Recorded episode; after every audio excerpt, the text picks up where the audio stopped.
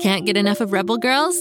Well, luckily, the Rebel Girls app is now completely free. That's right, you can listen to the entire library of goodnight stories for Rebel Girls ad free. Plus, check out the app's cool features like activities, trivia, custom playlists, and more. All parent trusted and kids safe. Find out more at rebelgirls.com slash audio and download the Rebel Girls app today. Thanks for listening. Once upon a time, there was a girl who dreamed of flying through the stars, who dared to resist injustice, who lived to a beat and a rhythm that was all her own. Her name was Chloe, Frida, Oprah, Celia Cruz, Josephine, Greta, Ruth, Alice. One day, she wondered could today be the beginning of something new? This was her one opportunity to do something, something big. So that's exactly what she did. Along the way, she discovered that she wasn't alone. Her body felt strong, her mind sharp. She was prepared to work as hard as it took. Her words were making a real change, and she felt powerful. I'm Gayle King. I'm Andra Day. I'm Diane Guerrero. I'm Lindsey Vonn. I'm Jameela Jamil. I'm Anita Hill. I'm Brenda Chapman. I'm Ilana Glazer. And this is Goodnight Stories for Rebel Girls. Listen wherever you get your podcasts or find out more at rebelgirls.com slash audio.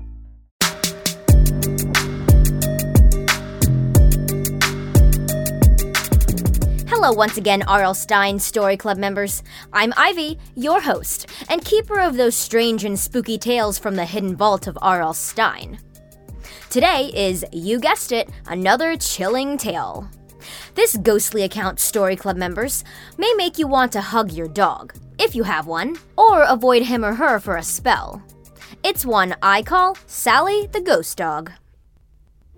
Gettysburg, Pennsylvania was the site of one of the biggest battles of the Civil War. There's much written about the conflict and even the ghosts that have been spotted. But one ghost, who I don't think gets enough love, isn't a human soldier, but a canine one. Her name was Sally Ann Jarrett, and she's one of the most famous ghost dogs in history. Here's how the story goes. The fighting was fierce in Gettysburg on July 1, 1863, as the Civil War battle raged. Sally the Bull Terrier was a Union regiment's mascot. She stayed with the soldiers after the battle, keeping a lonely vigil over the men who had died. And to this day, many people believe the ghost of Sally still remains. Ed Kenny, a tour guide of the famous battlefield, says that in the early days of July, if you get too close to where the Union soldiers fell, it's said you can hear the ghostly growls of a dog. Some say it's Sally, still guarding her fallen comrades as she did when she was alive. During the early days of the war, Sally had been given to the 11th Pennsylvania Infantry as a puppy, specifically to Captain William Terry in the spring of 1861. Sally Ann Jarrett was named after an admired lady, and the original commanding officer of the regiment, Colonel Jarrett. She grew up with the men of the regiment and became a comrade in arms, sharing in their marches. On two separate occasions, Sally dutifully marched with the regiment in review before President Abraham Lincoln. Like her fellow soldiers, she also shared in the hardships, the extremes of the climate, and the dangers of battle. During the battles, Sally was known to take her position at the end of the line along with her fellow soldiers, barking as loud as she could at the enemy on the other side. She was with the troops for most of the war. At the Battle of Gettysburg, the Little Bull Terrier was with the men of the 11th PA throughout the conflict.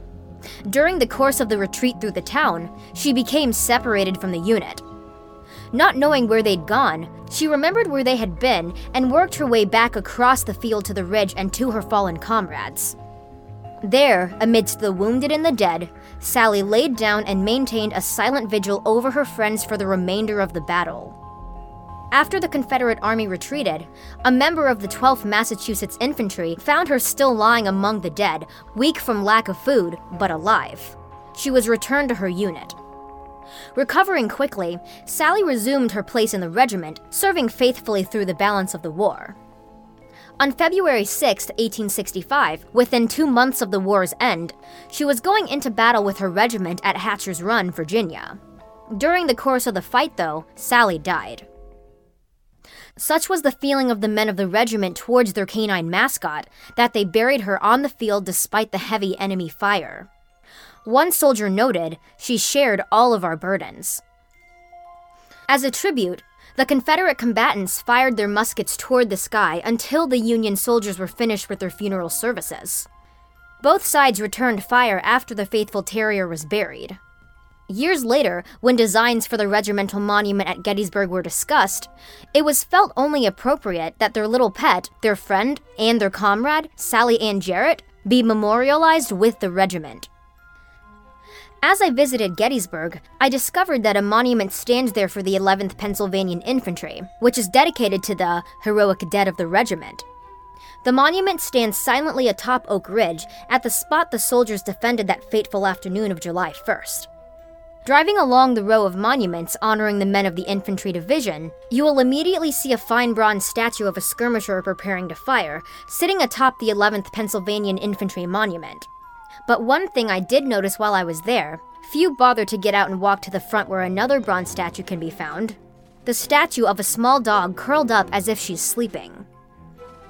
Sally Ann Jarrett, the mascot of the Army unit, was numbered among the heroic dead to whom the monument was dedicated. So, just like people, animals can be ghosts too, according to the reports from witnesses around the area. As I was leaving, I saw for a moment what I thought was a brown and white dog walking in the fields, but then she disappeared from view. I'm not sure if it was Sally or another dog that looked like her, but I went home and gave my faithful toy poodle, Spike, a few extra belly rubs and treats for the love of our four legged friends.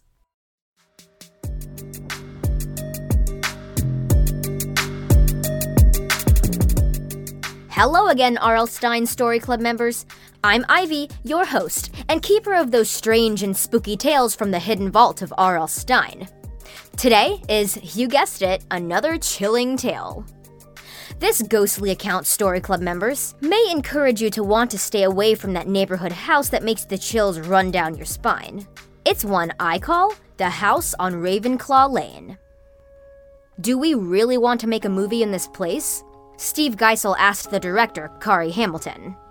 This whole house has a seriously bad vibe. Kari had elected to make a movie for her fifth grade book report. English wasn't her best subject, and she needed to ace this final report to get a passing grade, or she wouldn't be able to play volleyball. She loved volleyball. She also liked shooting videos, so she figured if she made a 10 minute scary movie on her phone, editing it, and adding creepy music, she would be safe. She had brought in three of her best friends Steve Geisel, Melody Turner, and Larry Sanders. Steve had Kari's father's overcoat on and an old fedora hat that had belonged to her grandfather. He was dressed like Detective Sam Spaulding, the main character in the scary house book. The scene was Sam investigating the old dark house at the end of Ravenclaw Lane, where a hidden secret guarded by a ghost was kept. Can you think of a better place? Kari said. This house has serious production value. It's not like we can make this movie in my garage. Just go with it. Yeah, Melody said. But the stories of this house, we shouldn't even be in here. The house they'd snuck into was a crumbling Victorian mansion that was called the Downey House. It had a reputation around town for being the resident haunted house. Clara Downey was the last person who lived in the place. She died about 30 years ago under mysterious circumstances. One family had moved into the house after that, but fled in fear only a few months later. The house has been empty ever since. Most of this 19th century built house was ruined because people had snuck in and trashed the place and spray painted the walls. Dead flies laid in the sills of windows not broken. Dust caked cobwebs resembled dirty cotton candy. One area free and clean of debris was the staircase. The crumbling stairs covered in moth eaten green carpet led up to the second floor. Rumors persisted that Clara Downey had been seen roaming the halls in her flowing white nightgown, carrying a candle. But they were just that rumors, fairy tales, ghost stories. The scene was that Steve, as Detective Sam Spaulding, would creep into the house. He'd have some lines with Melody, who was playing Helga von Broughton, a psychic medium who could speak to ghosts. After the disappearance of several people in the house, the detective was called in, and this was where he finally traced them. With the help of the psychic medium, he would find the people and stop the ghost, who, in the book, was Rafferty Crandall. a curmudgeonly old ghost who didn't like people on his lawn or in his house. Larry would play the old ghost. Kari had painted up his face to make him look pale, and he wore some torn up clothes they got from Goodwill. This was the climactic scene on the stairs at the end of the book, where Spaulding and Psychic von Broughton battle wits with the ghost before sending him to the other side forever. Kari had spent last night writing up the script. She'd printed out the 10 pages, which her actors were passing around, going over their lines. Melody was the only one with any real acting experience. She'd been in a couple of the school plays. Steve was a slightly better actor than Larry. That's why he got the lead and Larry got the ghost. The shoot went longer than expected. They'd started in the afternoon, but it was growing dark fast, and the autumn light was fading. They'd brought a couple of flashlights for movie lights just in case. They would also shine the lights under Larry in his ghost costume to make him look scarier. We denounce you, Spirit Rafferty Crandall, Melody said. Cross over to the other side and leave this house. Kari filmed Steve and Melody, who were acting up a storm. They didn't fumble over their lines, and they seemed genuinely scared. How did they do that? Steve gasped and pointed. Then Melody fell to her knees. Okay, they were really overdoing the scared part. Kari decided to roll with it though, and she panned her camera back up to Larry as the ghost on the stairs. He had his arms raised and the light strategically placed under him that gave him an eerie glow. But that wasn't the scary thing. It was the ghost floating behind Larry in the blackness. The walking spirit of Clara Downey holding her candle and looking disapprovingly at Larry. He turned, realizing who the true ghost in the room was, and screamed. There's a saying that art imitates reality. In this case, the unreal reality of Clara Downey stole the show. Let's hope Kari got some usable footage before they ran out of that haunted house screaming.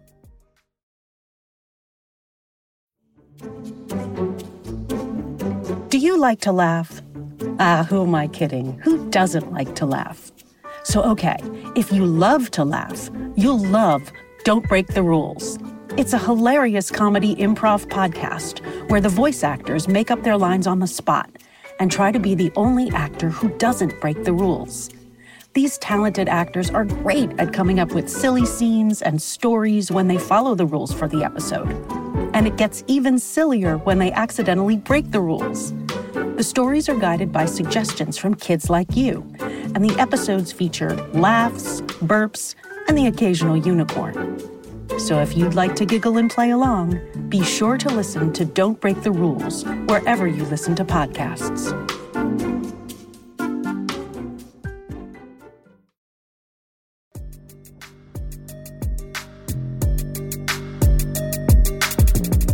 Hello, once more, R.L. Stine Story Club members.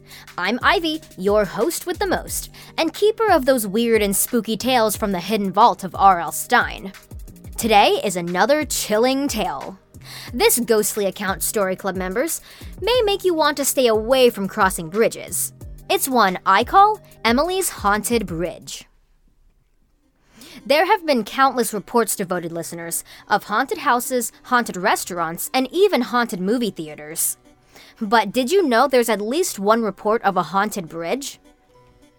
Located two miles north of Stowe, Vermont, the old covered bridge is often called Emily's Bridge. Many of the locals believe it's haunted. Heck, I'm not even a local and I believe it's haunted. That's why I didn't spend much time in Vermont visiting it. Also known as Goldbrook Bridge or Stowe Hollow Bridge, it's mostly referred to as Emily's Bridge. It was named after Emily Smith, who lived during the later half of the 1800s. One of the most popular stories is that Emily rode on a horse drawn wagon. It was her wedding day, and she was about to cross the covered bridge. The horse bolted and it threw Emily out of the wagon. She fell and died on the rocks below. Another story of Emily also happened on her wedding day. When her groom decided that he didn't want to marry Emily, she threw herself off the bridge. There are a number of different stories about Emily Smith, but all the stories seemingly surround her tragic wedding day. Built in 1844, Emily's Bridge is a covered bridge that also happens to be the oldest in the county. The bridge, which spans Gold Brook, is 50 feet long. It has an unpainted board sliding and a metal roof. The most famous bridge haunting happened to Ed Rhodes around 1975. Ed is a lifelong resident of Stowe and a descendant of the original settlers. One night during a thunderstorm, Ed rode in a car with his friend Jim Holden. To escape the pounding rain, Ed, who drove, pulled his car into Emily's bridge. It had only been a few moments after Ed had parked the car when Jim said, Let's get out of here. Ed hit the gas and the car roared off the bridge. What happened? He asked Jim as he stopped his car near the bridge. I heard a voice, Jim said. A female voice that yelled help. Let's go back and check it out, Ed said. Ed pulled the car back to the same spot on the bridge. Only moments after he parked the car, something strange occurred again. A white light flashed on the side of the bridge. It was like a strobe light. It flashed a half dozen times. Frightened, Ed sped the car off the bridge and raced back toward town. He never forgot that night. Other townspeople have reported warm spots on the bridge during the chill of January, and others have reported cold spots on the bridge during the blistering heat of July. Hats have been reported to be blown off when there was no wind. Another incident involving Ed Rhodes occurred around 1987. He was leading a local tour of Stowe and the surrounding area. One of the tourists Ed led was a seven year old girl. The little girl had told Ed about a dream that she had the night before. She said she dreamt about a woman in a flowered white dress with long brown hair. The seven year old told the tour guide this before they had entered Emily's bridge. When the tour group stepped into the bridge, the little girl cried out and pointed. That's her, the woman from my dream, right there. Another bizarre incident that occurred at Emily's Bridge involved a fashion photographer. The photographer, along with some models, was shooting pictures in the area. They were taking advantage of the scenic New England landscape. The photographer shot pictures of the models at Emily's Bridge. Later, a strange thing happened. When the photographer developed the film, the pictures turned out perfect. All the photos except for the one shot on Emily's bridge. The bridge and the surrounding area were in focus, but all the models were strangely out of focus. They appeared on the photo as nothing more than a blur. And so, if you're ever in the area near Stowe, Vermont, you might come across a covered bridge. That's Emily's Bridge, the largest covered bridge in the county. And if you see, or hear, something that you can't quite explain, don't be surprised. It's probably just Emily Smith letting you know she's there. I'll let you in on a little secret, devoted listeners. I didn't wait around that bridge for the ghost of Emily Smith to tell me anything, thank you very much. Vermont is a gorgeous state with covered bridges, famous fall foliage, and lots of maple syrup. Yum. But I keep away from covered bridges, especially the one known as Emily's Bridge. She can have it, forever. Did you know there are a whole bunch of Go Kid Go shows? Of course, there's the R.L. Stine Story Club, and you're a member. There's also Bobby Wonder, who's trying to protect Pflugerville from Mighty Mila. And Lucy Wow over in the Big Red Barn inventing all sorts of cool stuff with her mechanical pygmy goat, Kapow. Just search for Bobby Wonder, Lucy Wow, or R.L. Stine Story Club wherever you get your podcasts and you'll find your way. Come back tomorrow for another episode, because every R.L. Stine Story Club member needs a little scare every day. Ivy out.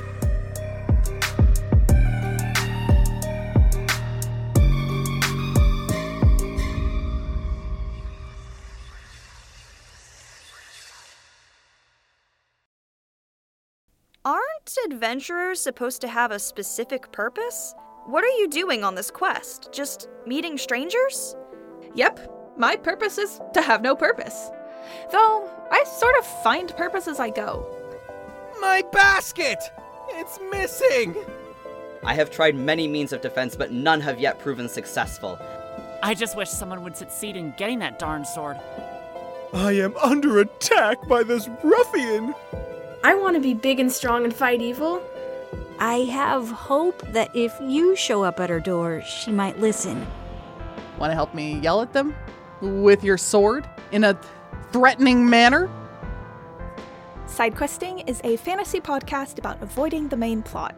It follows Ryan, an adventurer who's willing to help just about anyone out, as long as they're not being asked to deal with that scary wizard everyone keeps talking about.